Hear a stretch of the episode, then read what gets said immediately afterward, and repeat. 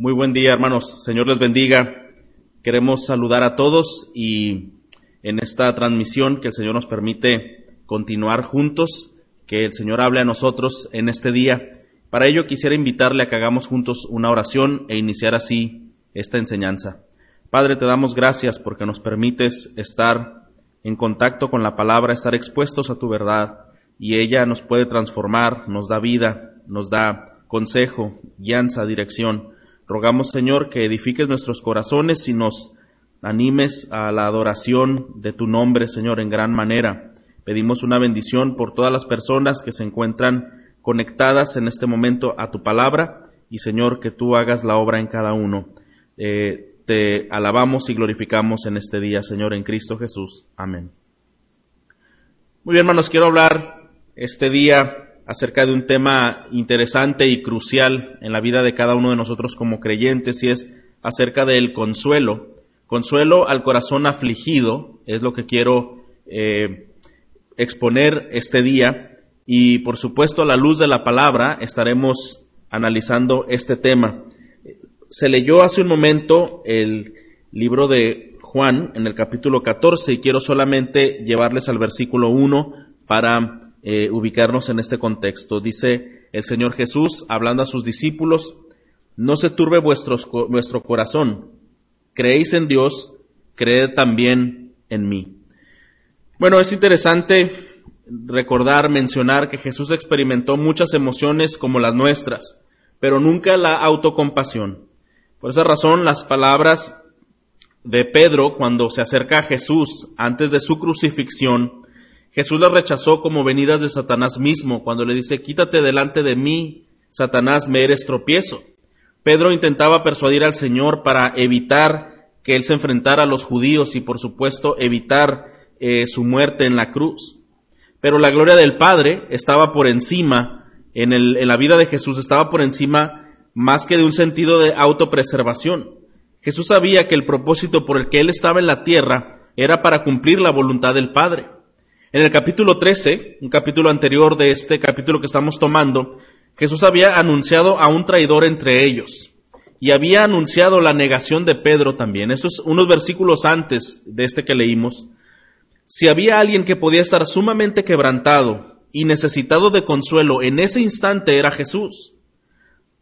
Estaba por llegar esa hora donde sería traicionado, donde sería negado, azotado y finalmente asesinado. Pero lejos de sentir autocompasión, lejos de Jesús pensar en una autoconmiseración o de actuar bajo un sentido de autopreservación, aceptó la voluntad del Padre a pesar de que ésta implicaba rendir su vida en sufrimiento y agonía en la cruz. Pero el Señor no se encuentra preocupado, vemos en este versículo 1, Él no se encuentra preocupado de sí mismo, Él se encuentra buscando la manera de consolar, consolar a sus discípulos, el corazón atribulado de sus discípulos. No se turbe vuestro corazón, creéis en Dios, creed también en mí. El corazón atribulado de sus discípulos está, y esto lo vemos una y otra vez, cuando los discípulos menguaban en su fe, se quebrantaban en su sentir, en su corazón, y su fe muchas veces les le faltaba. Se encontraban atribulados, se encontraban temerosos, se encontraban desubicados en muchas formas y Jesús habla palabras para traer fortaleza a la vida de sus discípulos y esta no es la excepción. Esta palabra no se turbe, la palabra turbar, es la misma que se observa justamente en el capítulo 13, en el versículo 21, cuando Jesús está mencionando que sería traicionado. Voy a leerlo y dice, habiendo dicho Jesús esto, se conmovió en espíritu y declaró y dijo, de cierto, de cierto os digo que uno de vosotros me va a entregar. Se conmovió en espíritu. Esta palabra es la misma para decir turbación. Es una agitación interna, una conmoción, y es legítimo, hermanos, vivir este sentimiento en ciertos casos, experimentar esta agitación en ciertos momentos. En el caso de Jesús, esta conmoción era una tristeza por la condición de Judas que sabía que le iba a traicionar. Su tristeza era respecto a la pobre condición que tenía Judas. Pero la turbación de los discípulos, ¿por qué era? ¿De dónde se derivaba? Esta angustia tenía más que ver con la incredulidad, que como lo mencioné hace un momento, era un pecado, era una condición a los discípulos que una y otra vez les traía esta misma aflicción, esta misma agonía. El Señor nos da razones en estos versículos que vamos a considerar hoy, razones por las cuales podemos estar confiados en medio de cualquier angustia y dificultad que estemos enfrentando. Y creo que es un tema bastante apropiado por los momentos que vivimos eh, hoy día. Entonces, este tema nos va a, a traer mucha esperanza, mucho consuelo a través de la palabra de Dios. Entonces, vamos a ver seis razones que el Señor Jesús está dando a sus discípulos, que son seis razones que nosotros vamos a meditar el día de hoy de por qué debemos estar fortalecidos en el Señor, por qué debemos estar consolados en el Señor. Y en primer lugar, quiero decir que eh, el corazón puede ser consolado al meditar, porque en primer lugar el creyente tiene un lugar reservado junto al Padre. Y esto lo vemos en el versículo 2, cuando Jesús dice, no se turbe vuestro, vuestro corazón, creéis en Dios, creed también en mí, en la casa de mi Padre muchas moradas hay. Si así no fuera, yo os lo hubiera dicho. Voy pues a preparar lugar para vosotros. Nosotros sabemos que en la casa, en la casa de cada uno de nosotros, no aplican algunas reglas de prudencia y de respeto que empleamos cuando estamos en una casa ajena. Cuando estamos en la casa propia, sentimos mucha confianza, sentimos también ese acogimiento de estar en familia, poder descansar y poder ser espontáneos dentro del hogar. No así cuando estamos en una casa ajena donde tenemos que guardar ciertas eh, reglas eh, cierto protocolo y respeto por las personas que se encuentran allí. Bueno, supongamos esto ahora en este sentido espiritual, donde Jesús está diciendo esto a sus discípulos. Hay un lugar para ustedes, hay un lugar reservado, hay un lugar junto al Padre, y lo que Jesús está diciendo entonces, incluyendo a Pedro, quien lo iba a negar, en la casa de mi Padre hay lugar para vosotros, hay lugar para ti también. Ahora es interesante que este lugar junto al Padre es un lugar eh, reservado desde siempre. Mateo 25, 34 dice estas palabras. Entonces el rey les dirá a los de la derecha, venid benditos de mi Padre, heredar el reino preparado para vosotros desde la fundación del mundo. Entonces, ese lugar, ese reino estaba preparado desde antes, desde la fundación del mundo. Las moradas con el Padre Celestial están entonces desde el principio, desde la fundación del mundo. En el versículo 2 de, de Juan 13, ¿verdad? Eh, de Juan 14 dice, voy a preparar lugar para vosotros. No es la idea de que Dios fue a edificar un edificio para recibir a los suyos. No es que Jesús se tenía que ir para construir el lugar en donde iba a recibir a aquellos eh, hijos de su padre, aquellos que habían recibido al Señor. No, lo que está diciendo más bien eh, en qué sentido iba a preparar lugar, bueno, ninguna persona podía llegar hasta ahí hasta que Cristo no completara su obra redentora.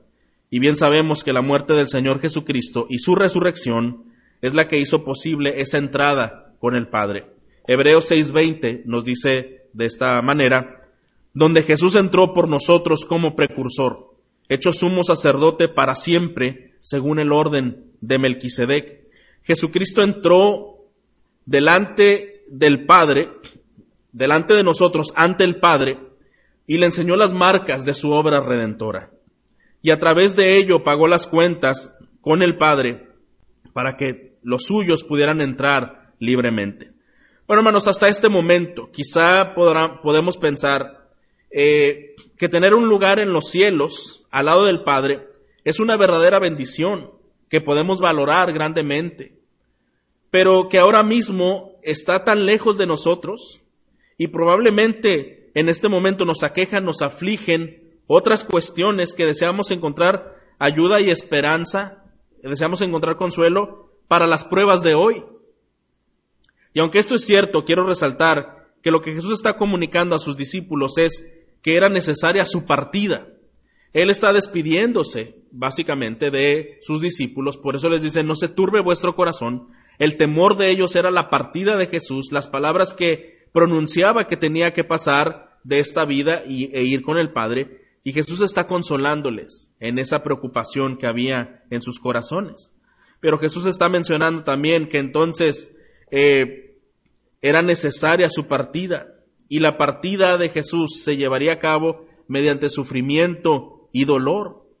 Esto nos pone en perspectiva en que el sacrificio y el dolor son muchas veces transiciones necesarias para destellar la gloria de Dios.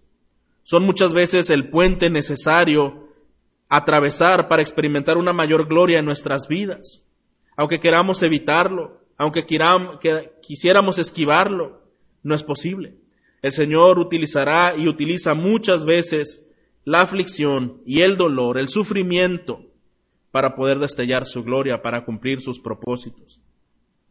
Los discípulos están abatidos porque el Señor se va, pero Cristo les hace ver que esa separación era necesaria, que mediante su sacrificio y su ascensión ellos podrían tener acceso y morada con el Padre.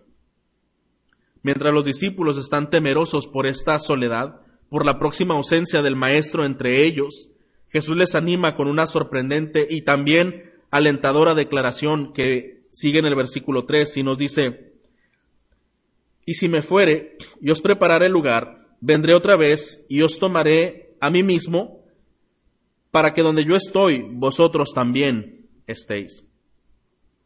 Por lo tanto, el corazón puede ser consolado al meditar que, en segundo lugar, el lugar reservado junto al Padre tendrían íntima e interrumpida comunión con Él en ese lugar reservado junto al Padre, que, Jesús les está exponiendo a sus discípulos, en ese lugar tendrían íntima e interrumpida comunión con Él. Será una comunión perpetua y perfecta con Cristo. Lo único, hermanos, que podía consolar los corazones de los discípulos en ese momento que se encontraban tan angustiosos, era saber que esa separación de su Maestro sería solo por poco tiempo. El consuelo no venía de mencionar que tendrían una mansión en los cielos, como si fuera una mansión terrenal y eso trajera emoción. Eso no consuela ante una pérdida, mucho menos la pérdida que sufrían, que sufrirían los discípulos, la pérdida de la presencia del ser más amoroso y perfecto que ellos habían conocido. Si nosotros ponemos atención en el Nuevo Testamento, cuando se habla de la muerte del creyente, el énfasis es que el creyente va, no es que va al cielo, sino que va a Cristo quien está morando en el cielo. Por esa razón, el apóstol Pablo menciona que morir era ganancia, como lo dice en el libro de Filipenses. Porque dice la esperanza gloriosa de estar con Cristo, lo cual es muchísimo mejor.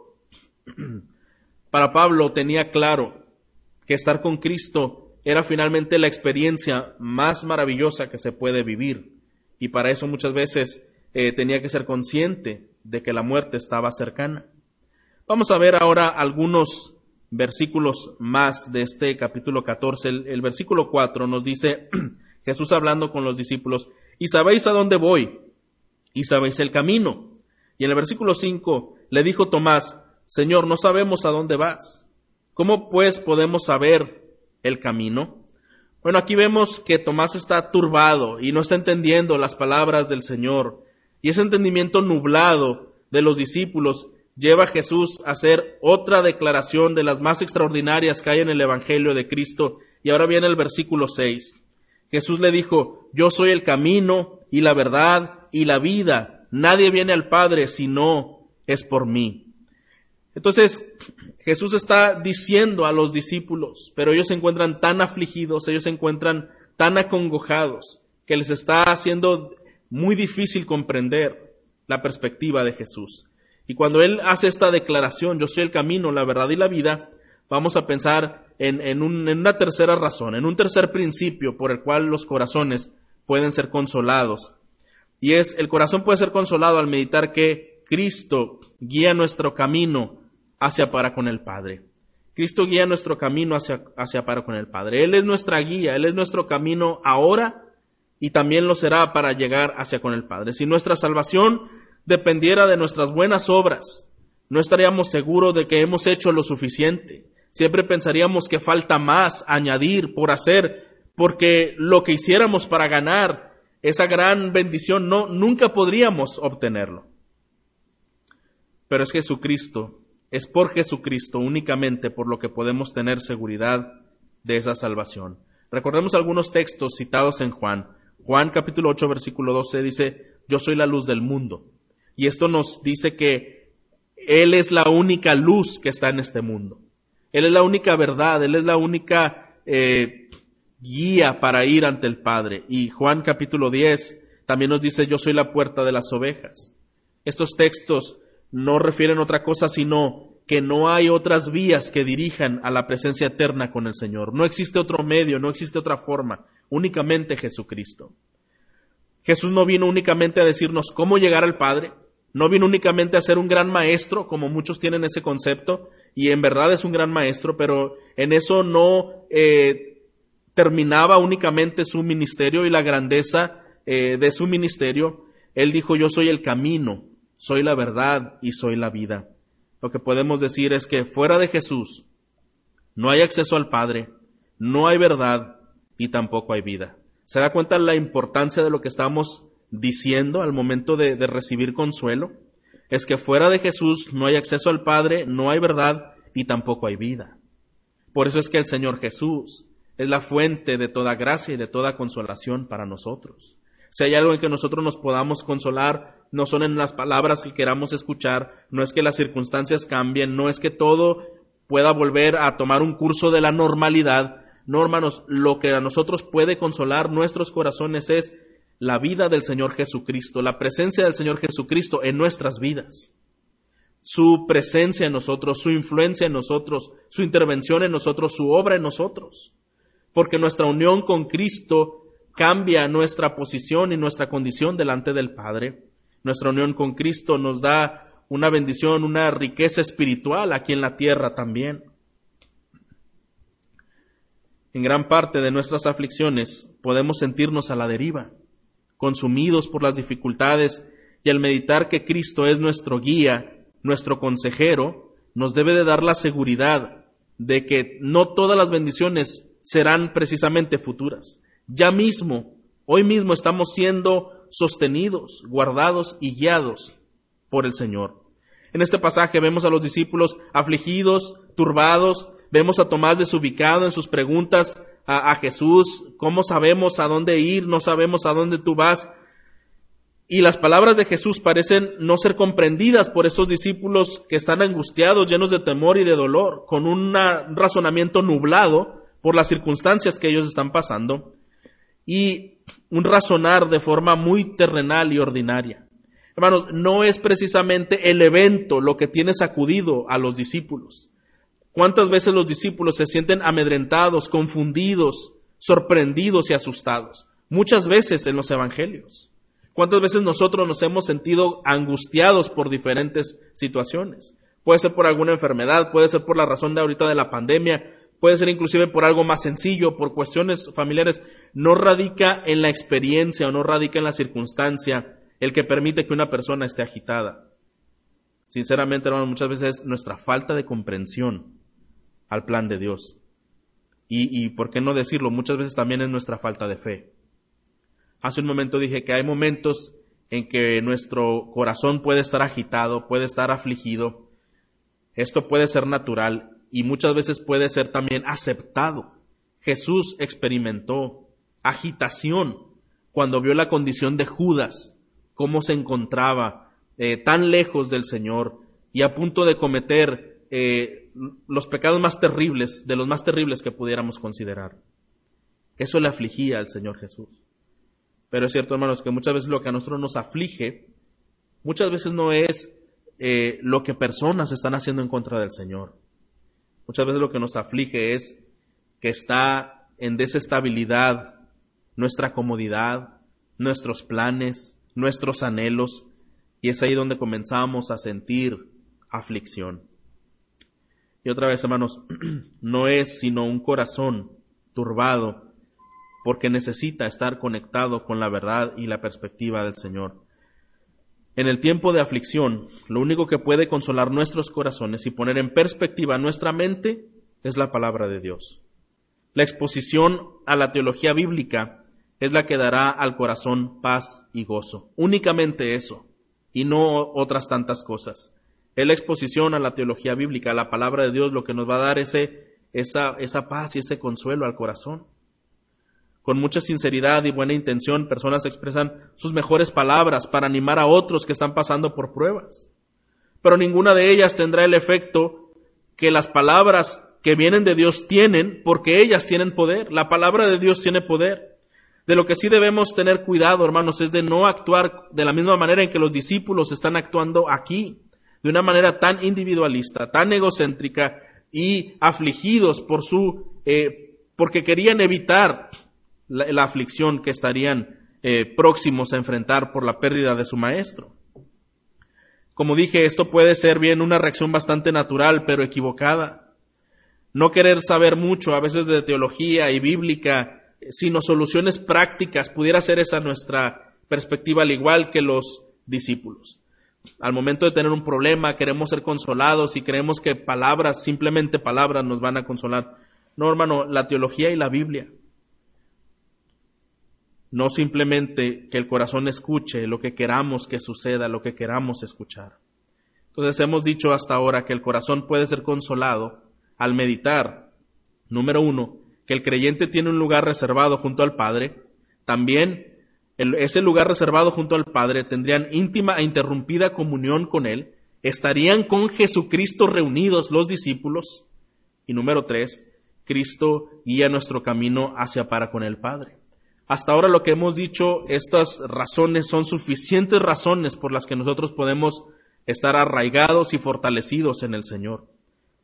Saber que un día tendremos una reunión ininterrumpida para siempre con el Señor, saber que hasta que eso no suceda, Cristo nos está guiando desde ahora, en todo momento aconsejándonos, dirigiéndonos, sustentándonos, pero todavía vamos con otra razón más, y esa es la número cuatro, y es que también el corazón puede ser consolado al meditar que, por causa de Jesús, ya nosotros disfrutamos de todos los beneficios de la paternidad de Dios. ¿Se da cuenta? Por causa de Jesús, por causa de su obra, de su vida, de su muerte, de su resurrección, nosotros disfrutamos ya en este tiempo todos los beneficios de la paternidad de Dios. Vamos a ver versículos del 7 al 9.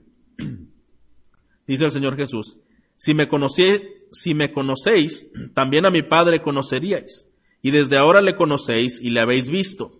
Felipe le dijo, Señor, muéstranos al Padre y nos basta. Jesús le dijo, ¿tanto tiempo hace que estoy con vosotros y no me has conocido, Felipe?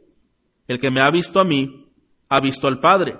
¿Cómo pues dices tú, muéstranos al Padre? Lo que Jesús está diciendo es que está la unidad que tiene con el Padre, que la presencia de Jesús implica necesariamente la presencia del Padre en medio de los discípulos. Entonces, está Jesús explicándoles esa unión que tienen Jesús con el Padre, que son uno mismo. seguimos leyendo versículos 10 y 11.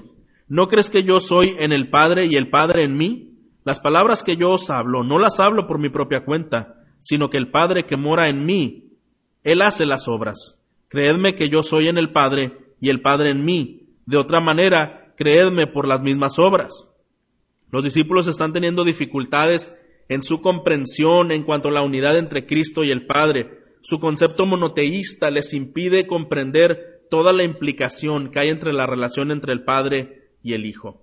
Por causa de Jesús, hermanos, nosotros disfrutamos ya del cuidado tierno, amoroso y perfecto que el Padre tiene para con nosotros. Si no hubiera sido eh, la vida de Jesús y su obra en la cruz, hubiese sido imposible que tuviéramos una relación de amor y de cuidado con el Padre, la relación que Él tiene con nosotros, los cuidados y la fidelidad que Él tiene con nosotros. Por causa de Jesús, hermanos, ya disfrutamos nosotros de ese cuidado tierno y amoroso y perfecto que el Padre tiene para con nosotros. Y eso debe ser una razón de suficiente peso para que nosotros recibamos consuelo en medio de la adversidad. Es cierto que puede haber un caos, es cierto que hay un peligro inminente, es cierto que hay muchas situaciones que podemos estar en alerta, pero lo que también es cierto es que nosotros tenemos un Padre en los cielos. ¿Y cómo es el carácter y la relación de un padre hacia un hijo? No es de cuidado, no es de protección, no es de provisión, no es de afecto, no es de eh, poder dirigir y guardar al hijo, Hermano, nosotros no debemos de estar angustiados en sobremanera. Y nosotros no podemos alejarnos o, renunciar a nuestra fe o debilitar nuestra fe sabiendo que tenemos un Padre en los cielos que está al cuidado de nosotros en todo y que es fiel. Es la verdad bíblica, la teología, la que el Señor usa para traer consuelo al corazón atribulado. Esta verdad es la que el Señor usa para traer consuelo al corazón atribulado. Hermano, cuando te sientas nublado, cuando te sientas quebrantado, afligido en gran manera, muchas palabras no te consolarán. Que las circunstancias cambien, el día de mañana puede volver a, surgir una reacción, una situación, un, un daño colateral y vas a volver a estar en angustia. Solamente la verdad bíblica, solamente las palabras del Señor, solamente la verdad es lo que puede traer consuelo a nuestro corazón atribulado. Y yo quiero animarle a que usted se encuentre aferrado en la verdad. Muchas cosas podemos escuchar, muchas cosas se pueden decir, pero lo que es la verdad es la verdad. Y la verdad nos hace libres, la verdad nos arraiga al Señor. La verdad es en la que nosotros debemos meditar y es en la que nosotros nos debemos de concentrar. Si, si tú eres cristiano, tú tienes un Padre que cuida de ti en los cielos y te tiene todavía para cumplir un propósito extraordinario. Escucha esto, no es cualquier cosa. Si eres cristiano, tienes un Padre que cuida de ti en los cielos y te tiene todavía para cumplir un propósito extraordinario. Medita en ello y regocíjate en ello. Esto verdaderamente debería ser de gran gozo y fortaleza a nuestras vidas en cualquier momento. Y quiero llevarles a una siguiente verdad. Esta verdad nos lleva a este siguiente punto del mensaje. El corazón puede ser consolado al meditar que en lo que estamos aquí, mientras llegamos con el Padre, él hará obras mayores que las que hizo con Jesús. Hemos leído hasta el versículo 11, donde Jesús está diciéndole a Felipe, si tú me has visto a mí, has visto a mi Padre, yo estoy representando al Padre aquí en la tierra, nosotros tenemos una unidad tal, creedme que yo soy en el Padre, creedme por estas obras. Y ahora dice en el versículo 12, de cierto, de cierto os digo, el que en mí cree las obras que yo hago, él las hará también, y aún mayores hará porque yo voy al Padre. Este texto es un texto bastante interesante y con una solidez tan fuerte de verdad. El que en mí cree las obras que yo hago, él las hará también. Imagínense en qué condición, en qué nivel está diciendo Jesús que la persona que cree podrá hacer las obras, no solo las obras que Jesús puede hacer, dice, sino también mayores que éstas hará porque yo voy al Padre. Y quisiéramos saber a qué se refiere el Señor Jesús con esta declaración cuando él dice el que en mí cree, no se está refiriendo a los apóstoles. Algunos piensan, sí, este texto se refiere a que el Señor le iba a dar autoridad a los apóstoles y iban a hacer grandes hazañas y milagros y prodigios en la tierra. No, hermano. Él se refiere a los que creían en Él, a, a un creyente, a usted, a mí. El que en mí cree, las obras que yo hago, ellos las harán mayores. Ahora, ¿a qué obra se refiere? Si se refiere a usted y a mí, pero ¿a qué obra se refiere?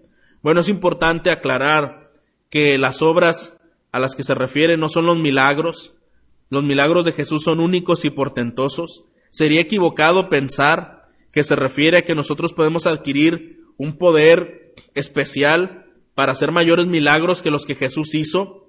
Y desafortunadamente algunos interpretan así este pasaje, pero es una manera errónea.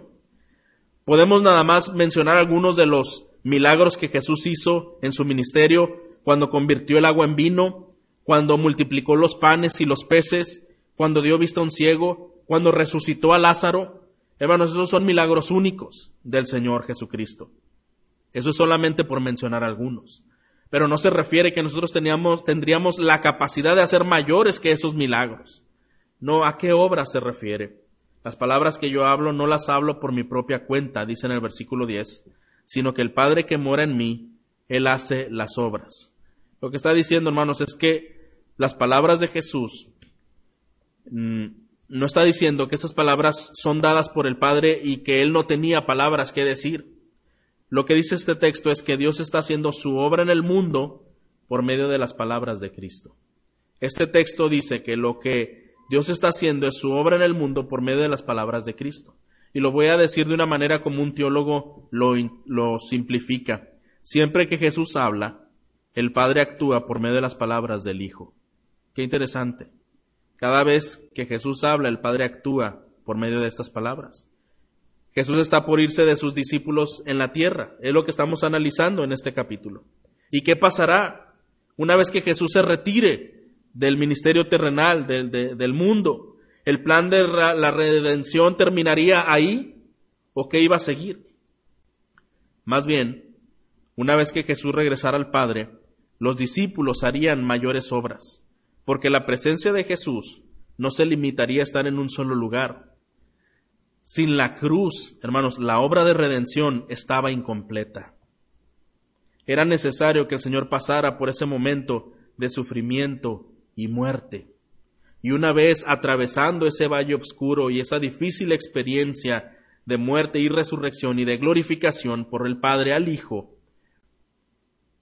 ellos tendrían la oportunidad de seguir transmitiendo la palabra de Dios, corriendo el Evangelio, la verdad de Dios hacia las personas.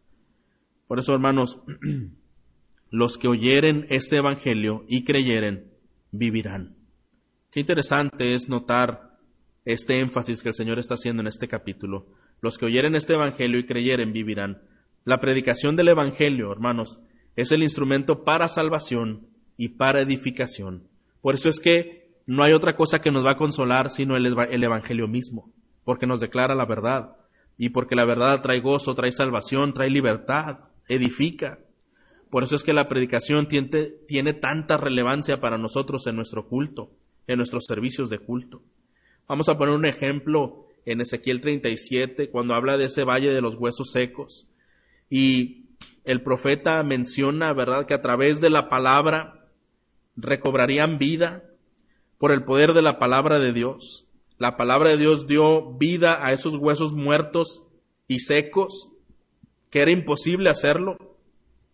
¿Qué nos dice la Biblia? Bueno, la Biblia nos dice que por la locura de la predicación tuvo a bien el Señor salvar a los pecadores. Por la locura de la predicación, por el testimonio de Cristo, por la palabra de Dios, él tuvo bien salvar a los pecadores, no por fuerzas propias. Es descansando en los méritos de Cristo y buscando su gloria.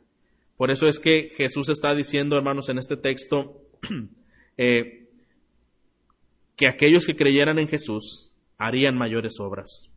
¿A qué obras se refiere?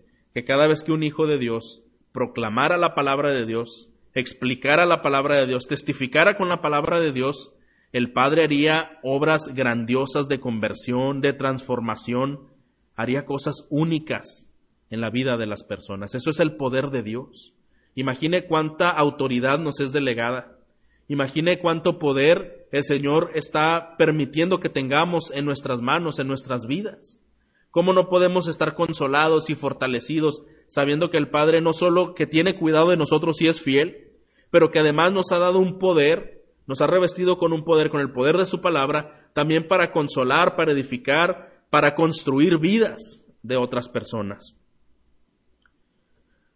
Por tanto, el corazón puede ser consolado al meditar, haciendo un recuento, un repaso de lo que hemos visto hasta ahora. El creyente tiene un lugar reservado junto al Padre. Este lugar reservado junto al Padre estará en íntima e interrumpida comunión con Él para siempre, entre nosotros y el Señor Jesucristo. Cristo hoy es nuestro guía, nuestro camino hacia para con el Padre. Por causa de Jesús, dijimos también, ya nosotros disfrutamos de todos los beneficios de la paternidad de Dios, de todos sus cuidados y de todo su amor. Y hemos dicho que en lo que estamos aquí, mientras llegamos con el Padre, Él hará obras mayores que las que hizo Jesús. Haremos mayores obras que las que fueron hechas eh, por el Señor Jesús. Y finalmente, por los méritos de Jesucristo, nuestras oraciones son escuchadas y respondidas por el Padre. Además, hermanos, de esta autoridad y de este poder que el Señor ha delegado, que a través de la palabra almas puedan resucitar, bueno, también el Señor nos ha dejado el recurso de la oración, para que a través de la oración podamos tener esa comunión y esa intimidad con el Señor. Leamos juntos versículos 13 y 14, poca eh, atención a ello. Y todo lo que pidieres al Padre en mi nombre, lo haré para que el Padre sea glorificado en el Hijo.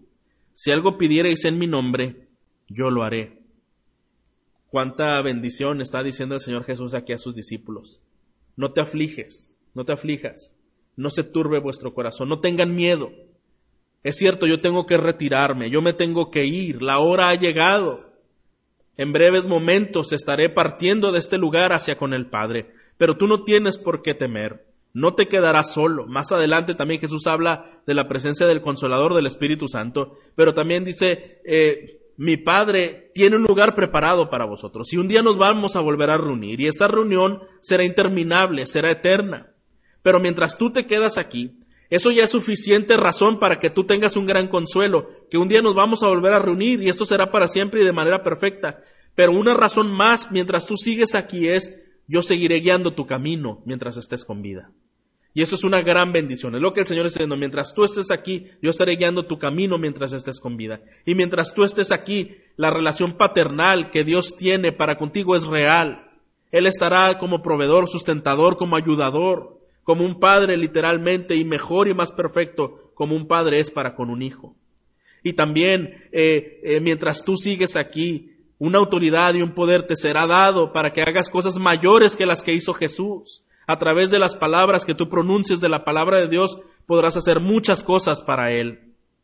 Y finalmente, mientras tú sigues aquí, enfrentando la adversidad, el duelo, el dolor y, la incertidumbre como puede ser lo de estos días, por los méritos de Jesucristo, todas tus peticiones, todos tus clamores, todas tus angustias, todo lo que tú levantes delante del Padre, aparte de ser escuchadas, también serán respondidas.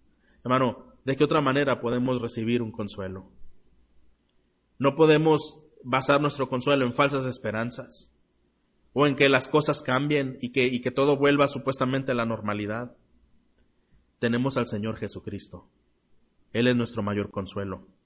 Por los méritos de Cristo tenemos este recurso bendito de la oración y esta oración dice que será escuchada y respondida en esos versículos que acabamos de leer. Bien sabemos que nosotros mismos no tenemos ningún mérito, no tenemos mérito alguno por el cual debamos ser escuchados por Dios cuando elevamos una súplica. En quien Dios se ha complacido únicamente es en su Hijo Jesucristo. Varón perfecto y ofrenda perfecta es a Cristo a quien el Padre escucha y responde a cada clamor que Cristo expresa. Cuando terminamos nuestras oraciones, lo que decimos es en el nombre de Jesucristo. Y esto no es una fórmula, es porque verdaderamente encomendamos nuestras súplicas a nuestro intercesor con el Padre, nuestro Señor Jesucristo, porque a nosotros el Señor no tiene por qué escucharnos, pero Dios a su Hijo Jesucristo sí escucha. Varón perfecto, ofrenda perfecta, es a quien el Señor, quien nuestro Dios sí escucha. y nosotros podemos orar por los méritos de Jesucristo, por la intervención, por la intercesión de Jesucristo y seremos escuchados en cualquier necesidad. Hermanos, en los momentos de prueba, de angustia, de enfermedad, de soledad y cualquier ambiente de aflicción que nos pueda rodear, podemos estar seguros que por Jesucristo y por su obra de sacrificio en la cruz, hoy nosotros podemos ser escuchados. Que no estamos solos en este camino, el Señor va con nosotros como nuestro guía, quien ya preparó nuestro lugar con el Padre, y por esa razón, a partir de esa unión que hemos tenido con Cristo, el Padre nos sustenta con amor y fiel cuidado. Sus planes para sus hijos están en pie, cumpliéndose cabalmente, y nos ha dado el privilegio de hacer mayores obras que las que hizo su Hijo Jesucristo por el poder de su palabra. Cuando pronunciamos esta palabra y la compartimos, tiene un gran poder que como dije hace un momento, hermanos, que puede resucitar almas muertas, puede restaurar familias y puede convertir multitudes. Utiliza este recurso que el Señor le ha dado para bendecir a otras personas que necesitan de esta gracia. En los momentos de turbación vayamos a la fuente de toda gracia, vayamos en plena confianza ante el trono de su gracia en los méritos de Jesucristo y seremos escuchados, como lo dice Romanos 8:32, el que no escatimonia a su propio Hijo, sino que lo entregó por todos nosotros, ¿cómo no nos dará también con él todas las cosas? Porque este texto dice, mira, Dios no se ha reservado nada para los suyos, ni siquiera reservó a su propio Hijo. Esa era la decisión más difícil que el Padre pudo haber tomado, dar a su Hijo unigénito y no la reservó por nosotros. Si esto hizo, ¿cómo no nos dará con Cristo todas las cosas? Hermano, debemos valorar al Señor Jesucristo en nuestras vidas. Todo su obra, su aflicción, su muerte, su, su resurrección, hoy nos permite a nosotros estar plenamente bendecidos y conectados con el Padre. Cuánta, cuánto consuelo esto puede traer a nuestras vidas en cualquier momento de debilidad, cualquier momento de agitación. No estamos solos, el Señor está con nosotros. Él sigue cumpliendo sus promesas, Él sigue escuchando nuestras oraciones, está al pendiente de nosotros. Él es fiel a nuestras vidas, Él es fiel a sus promesas. Por eso, hermano, quiero terminar con este principio que es el título de este mensaje. Solo Dios por Jesucristo puede traer consuelo al corazón afligido. Cristo, hermano, es tu consuelo.